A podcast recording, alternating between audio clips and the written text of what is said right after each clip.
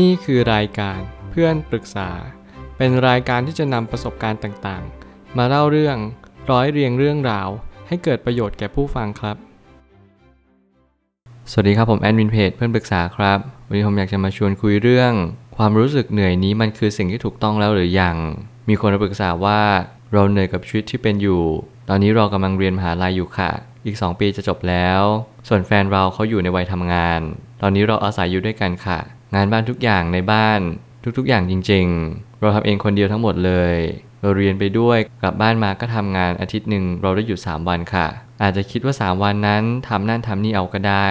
แต่ว่ามันเหนื่อยมากนะคะ ที่ต้องรับผิดชอบอยู่คนเดียว เราเองก็อยากมีเวลาว่างที่ว่างจริง ๆ อยากออกไปเที่ยวกับเพื่อน อยากมีเวลาได้พักโดยไม่ต้องห่วงอะไร เราอยู่ด้วยกันมาเกือบปีค่ะ เขาไม่เคยช่วยเราแบ่งเบาภาระหน้าที่ ไม่เคยถามเราว่าเราเหนื่อยหรือเปล่า เราคุยกับเขาเรื่องแบ่งหน้าที่กันมาตลอด ทุกครั้งเขาจะชวนทะเลาะแล้วก็มาโทษเราว่าเราเป็นคนเริ่มเรื่องเอง เรื่องแค่นี้ทำไมเอามาเป็นเรื่องได้ทำไมงี่เง่า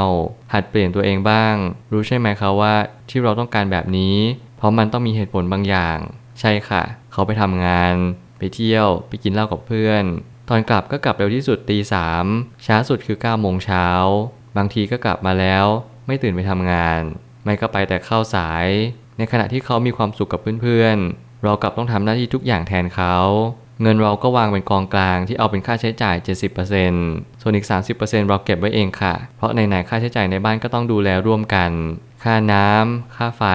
ค่าห้อง และค่าอาหารสัตว์ เราคุยกับเขา 10 ครั้งทะเลาะทั้ง 10 ครั้ง เขาก็บอกเราตลอดว่าขอโทษ เขาจะปรับปรุง แต่ไม่เลยค่ะ กลายเป็นแค่เราที่ปรับตัว จนล่าสุดเมื่อต้นเดือน เราทะเลาะกันหนักมาก เขาบอกว่าถ้าไม่ทำให้ทำให้เขาแค่นี้ไม่ได้ เขากลับไปอยู่ตัวคนเดียวดีกว่าทำให้เขาจะไม่รู้ว่าเราเหนื่อย แต่เขาก็เห็นเราทำได้เลยไม่อะไร ที่บ้านเขาก็สอนมาแบบนี้ว่า ผู้หญิงต้องทำให้ผู้ชายทุกอย่าง แฟนเก่าเขาก็ทำให้หมด ไม่เห็นจะมีใครบน่นเราก็เลยทักทวงเรื่องที่เขาบอกจะเปลี่ยนตัวเอง แต่เขากลับบอกว่าเขาเป็นแบบนี้ไม่เปลี่ยน เราก็เลยโอเค ถ้าเป็นอย่างนั้นเราก็ไม่รับปากว่าวันหนึ่งเราจะทนอยู่แบบนี้ จนเรามานั่งคิดถึงอีกเรื่องหนึ่งคือ เขาไม่ชอบที่จะออกไปข้างนอกกับเรา ภายในจังหวัดนะคะ ต่างจังหวัดเขาก็ไม่มีอาการอะไร อย่างเราชวนเขาไปตลาดเขาก็จะรอ รอก่อน รอจนตลาดจะปิด หรือไปห้างเขาก็จะเร่งให้เรารีบๆกลับ จนหลังๆไปซื้อของเข้าบ้าน เราก็ไปคนเดียว แบกคนเดียวเลยค่ะ บางทีออกไปซื้อข้าวก็รอจนเกือบมืด กว่าจะได้กิน วันไหนถ้าเขาหยุดเราแทบไม่ได้กินข้าวกลางวันเลย เขาจะบอกว่าให้เราออกไปซื้อให้ที ถ้าเราไม่อยากออกก็ไม่มีใครได้กินข้าว เราเลยนึกถึงวันแรกที่เราไปเดินเที่ยวกัน เขาระแวงคนจะเห็นมาก จนเขาสะดุ้งตอนเจอผู้หญิงคนหนึ่ง เขาบอกว่าเหมือนแฟนเก่าเขา เขาไม่อยากเจอ นี่จะเป็นเหตุผลได้ไหมคะว่า ที่เขาไม่อยากไปไหนกับเรา เพราะเขากลัวจะต้องเจอคนเก่าๆ เพราะออกต่างจังหวัดก็ไม่มีเลยจริง ๆ ค่ะ ที่เขาจะมาระแวงอะไร แต่เวลาเพื่อนชวนเขา เขาจะตอบตกลงแบบทันทีเลย ยกเว้นกับเรา ตอนนี้เรายอมรับว่าเหนื่อยมากๆ ไม่อยากระบายกับแม่ เพราะแม่ชอบเขามากจริง ๆ เราเหมือนอยู่เป็นตัวอะไรก็ไม่รู้ เขาแทบจะไม่เคยบอกว่ารัก หรือเป็นห่วงเรา เวลาเราถามเขา เขาจะบอกว่าเขาไม่แสดงออก ก็ไม่ได้แปลว่าเขาจะไม่รัก แต่การแสดงออกของเขาคือเราเป็นแค่แม่บ้าน แค่นั้นเลยค่ะ มีครั้งหนึ่งเราไปร้านเหล้ากับเขา เพื่อนเขาพูดจาแทะลมเราเสียๆหาย บางทีก็มาลวนลาม แต่เขากลับนั่งเฉยๆ กลับมาที่บ้านก็เลยทะเลาะกัน พอเพื่อนเขารู้ก็มาด่าเราว่า เราประจานตัวเอง แค่นี้ทำไมต้องทำให้เป็นเรื่อง ส่วนเขาก็บอกว่าที่ไม่ช่วยอะไรเลย เพราะรู้นิสัยเพื่อนตัวเองดี เราเหนื่อยจริง ๆ ไม่มีคำไหนอธิบายความรู้สึกได้มากกว่าคาว่าเหนื่อยแล้ว ขอบคุณที่เราฟังนะคะ เรื่องราวทั้งหมดทั้งมวลนี้ผมพยายามกล่าวให้ได้เข้าใจง่ายที่สุดแน่นอนเรื่องราวนี้ค่อนข้างยาวสักนิดหนึ่งเพราะส่งมาอยังที่อีเมล แน่นอนทุกคนที่อยากปรึกษาปัญหาชีวิตทั้งหมดเลย วันหนึ่งเพจ Facebook อาจจะไม่อยู่แล้ว คุณสามารถที่จะเข้าไปในเว็บไซต์ s u p a k i t k com ได้เหมือนเดิม ยังไงแล้วผมก็ตั้งใจที่จะเปิดเว็บไซต์นี้ต่อไปเรื่อยๆ จนกว่าที่ผมจะหมดไอเดีย หรือว่าถึงทางตันจริง ๆ ผมอาจจะปิดเว็บไซต์ไป แต่ตอนนี้ผมก็ยังเชื่อมั่นว่า ผมยังมีไอเดียอีกมากมาย ที่ยังแชร์ไปในสังคม ให้สังคมเราได้พัฒนาเป็นจุดที่ดียิ่งขึ้นกว่าเดิม เรื่องเรื่องนี้เป็นเรื่องที่ผมมีความหนักใจอย่างยิ่ง ไม่ใช่เพียงเพราะว่าเราอยู่ในบริบทที่มีความเข้าใจใกล้ ๆ กัน คือผมอาจจะไม่ได้เจอแฟนคล้าย ๆ เรื่องราวเหล่านี้ แต่ผมอยู่ในครอบครัวที่มีความคิดใกล้เคียงกับแฟนคนที่มาเล่าเรื่องนี้ และนั่นคือสาเหตุที่มันคือ toxic relationship ที่ทำให้เราทุกๆ คนเนี่ยมีความรู้สึกว่าเออ ในการที่เราอยู่ในครอบครัวหรือว่าอยู่ในความสัมพันธ์ที่รู้สึกว่ามันทาให้เราต้องคิดตลอดว่า ไอสิ่งที่เราทำทั้งหมดเลย แล้วเรารู้สึกว่าเราเหนื่อยมากเลยเนี่ย มันกลับกลายว่าเราผิดหรือเปล่า เราแปลกไหมแล้วสิ่งที่มันรู้สึกเนี่ยมันถูกต้องหรือยัง หรือมันไม่ควรที่จะเหนื่อยนะ ก็เพราะมันคือความรักชนิดหนึ่งหรือเปล่า แล้วกลับกลายเป็นการตั้งคำถามเต็มไปหมดเลย แต่เราหารู้ไหมว่าความรู้สึกเราที่มันย้ำเตือนเราตลอดเวลา เพราะผมย้ำตลอดว่าสิ่งใดที่มาส่งสัญญาณเตือนมากกว่า 2 รอบ เราไม่ควรเพิกเฉยมัน ผมไม่ตั้งคำถามขึ้นมาว่า เรื่องนี้เป็นเรื่องที่ละเอียดอ่อนอย่างยิ่ง ถ้ามองเพียงผิวเผิน และขาดการพินิจพิจารณาจริง ๆ เราจะมองผิดไปว่าความรู้สึกของเรามันเป็นสิ่งที่ผิดปกติ แต่จริง ๆ แล้วมันไม่ใช่เลย ผมจะมีข้อสังเกตเล็กๆน้อยๆถ้าใครสักคนหนึ่งเนี่ยกำลังอยู่ในความสัมพันธ์ที่ไม่ค่อยดีสักเท่าไหร่ ก็คืออย่างแรกเลยคุณจะต้องค่อยๆ ตามรู้อารมณ์ตัวเองไปเรื่อยๆ ในแต่ละวัน คุณจงสังเกตตัวเองว่าเรารู้สึกไงกับคนคนนี้จริง ๆ อย่างเช่น เรารู้สึกเหนื่อยเวลาเราอยู่กับเขา หรือว่าเรารู้สึกหมดพลังเวลาเราอยู่กับเขา อะไรก็ตามแต่ที่คุณรู้สึกได้ในณโมเมนต์ที่คุณอยู่กับเขานั่นแหละ นั่นคือตัวชี้วัดที่สำคัญที่สุดที่คุณจะนำไปวิเคราะห์ต่อ ว่าคุณรู้สึกยังไงจริง ๆ กับความสัมพันธ์แบบนี้ และวิธีที่ 2 ก็คือ คุณจงคุยกับเขา ในสิ่งที่คุณอยากจะคุยกับเขา ถ้าเกิดสมมติคุณถามเขาแล้วหรือถามเขาอีก ถามไปถามมาแล้วทะเลาะกันหมดเลย เขาไม่ได้เปิดใจรับฟัง เขาไม่พยายามเงี่ยหูฟัง หรือตั้งใจที่จะเข้าใจเราจริง ๆ เนี่ย คุณอาจจะตัดสินไม่ได้เลยว่า เขาไม่ได้อยากที่จะมีคุณในชีวิตจริง ๆ คนเราจำเป็นต้องเปิดใจรับฟังกันบ้างไม่ว่าจะเป็นแฟนเพื่อนหรือครอบครัว ถ้าเรายังแคร์เขาอยู่จริง ๆ เนี่ยเพราะเขารู้สึกแบบนี้ทำไมเราถึงต้องไปกีดกันเขาด้วย เราแค่รับฟังเขาก็อาจจะพอแล้วก็ได้ แล้ววิธีสุดท้ายก็คือ เวลาที่เรารู้สึกอะไรก็ตามแต่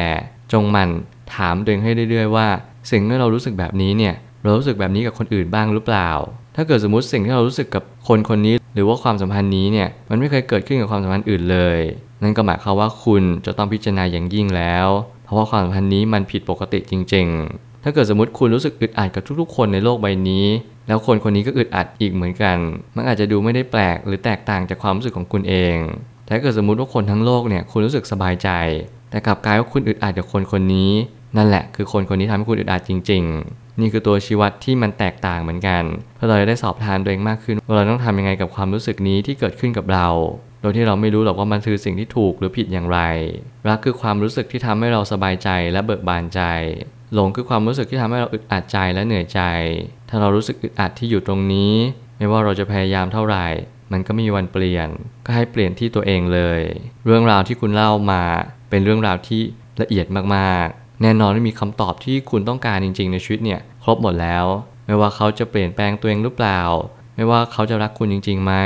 หรือว่าสิ่งที่คุณเหนื่อยเนี่ยมันถูกต้องหรือผิดอย่างไร ผมเชื่อว่าถ้าเกิดสมมติคุณลองกลับมาอ่าน หรือว่าลองทบทวนรีวิวตัวเองอีกครั้งหนึ่ง คุณจะรู้ว่านี่คือคำตอบของชีวิตคุณ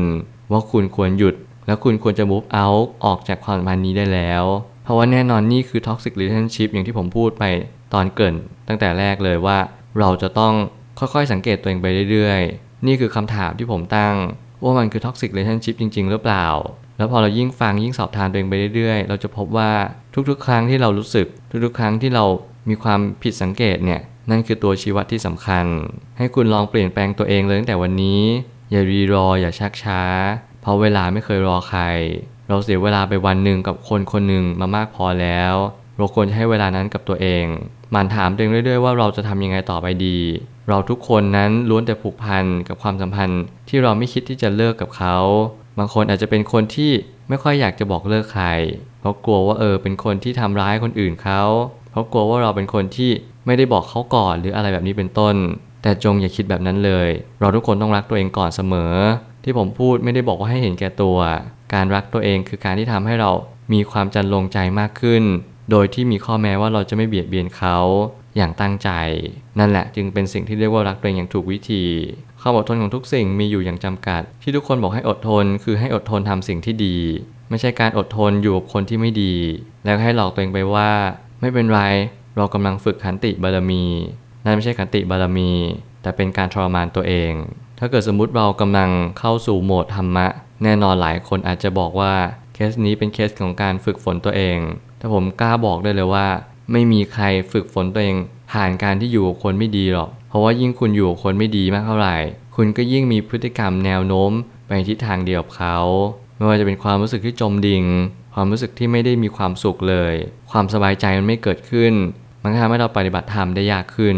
สิ่งนี้เป็นสิ่งที่สำคัญจริง ๆ ในการเข้าใจพุทธศาสนาอย่างถ่องแท้ หลายครั้งเนี่ยการที่เราทรมานตัวเอง เราอาจจะไม่จำเป็นต้องไป ทำร้ายตัวเองทำลายสิ่งต่างๆ รอบตัวของเรา แต่มันคือการที่เราอยู่ในความสัมพันธ์ที่เราควรจะออกมาตั้งนานแล้ว แต่เราก็ไม่ยอมออกมาสักที เรามีเหตุผลและข้ออ้างเต็มไปหมดเลย ที่เราจะบอกว่าเราจะอยู่กับเขา และเราก็เชื่อว่าเขาจะต้องดีขึ้นเรื่อยๆ สิ่งเหล่านี้เป็นการหลอกตัวเองอย่างชัดเจน ผมไม่เคยแนะนำให้ออกมาจากความสัมพันธ์ในทุกๆ ครั้งที่เราเจอปัญหา แต่ผมจะดูเป็นเคส by เคส และหลายเคสเนี่ย ควรจะออกจากความสัมพันธ์นั้นๆ ให้เร็วที่สุด เพราะว่าคุณได้ปรับตัวไปหมดแล้ว ถ้าเกิดสมมติคุณได้ปรับตัวและเขาไม่ได้ปรับตัวเลย ต่อให้คุณอยู่กับเขาอีกร้อยปีหรือพันปี ถ้าเขาไม่คิดที่จะปรับตัว คุณก็อยู่กับเขาไม่รอด ไม่ว่าจะเป็นเพราะความสัมพันธ์ หรือเพราะตัวของคุณเองทุกๆครั้งอยากให้คุณตั้งใจเลือกคู่ครองสักนิดหนึ่งเพราะนี่คือสิ่งที่สำคัญจริง ๆ ในชีวิต เขาคือ partner ของเรา เขาจะไม่ใช่ลูก ไม่ใช่พี่ ไม่ใช่น้อง เขาจำเป็นต้องให้คำปรึกษาเราให้ได้ในณวันที่เราเหนื่อย นี่คือความหมายที่แท้จริง ของคำว่าคู่ครองคำตอบทั้งหมดอยู่ที่ความรู้สึกของเราเอง จงเชื่อความรู้สึกว่าสิ่งที่มันย้ำเตือนเรามากกว่าสองครั้ง แปลว่ามันกำลังมาบอกอะไรเรา บางครั้งความรู้สึกก็หลอกเราได้ แต่บางครั้งความรู้สึกก็ไม่ได้มาหลอกเรา จงแยกแยะตรงนี้ให้ออก ผมเชื่อว่าเรื่องนี้เป็นเรื่องที่ยากพอสมควรที่เราจะแยกแยะว่าสิ่งใดหลอก สิ่งใดไม่หลอก แต่ถ้าเกิดสมมติสังเกตกันดีๆ ผมคิดว่ามันก็จะมี ตัวจุดจุดหนึ่งที่เป็น factor ที่สำคัญ ในการที่ทำให้เราได้รู้ว่านี่คือตัวหลอกจริง ๆ ความรู้สึกที่มันทำให้เรารู้สึกโดนหลอกเนี่ยก็คือการที่เราไม่ยอมรับมัน การที่เราเกิดกระบวนการการผลักไสและไล่ส่ง การที่เราไม่ยอมรับความจริง และการที่เราเรียนรู้ว่าคนคนนี้เขาไม่ได้ดีขึ้นอีกแล้วเนี่ยมันเป็นสิ่งที่ยากมากๆในชีวิตของเรา ทุกๆ ครั้งเราก็จะเชื่อว่าทุกๆ อย่างจะดีขึ้นได้ ถ้าเกิดสมมติเวลานั้นผันแปรเปลี่ยนไป ผมกล้าบอกตรงนี้ได้เลยว่าเวลาไม่เคยช่วยใคร เวลาเป็นตัวเกลาให้เรามีความเป็นตัวเองชัดเจนยิ่งขึ้น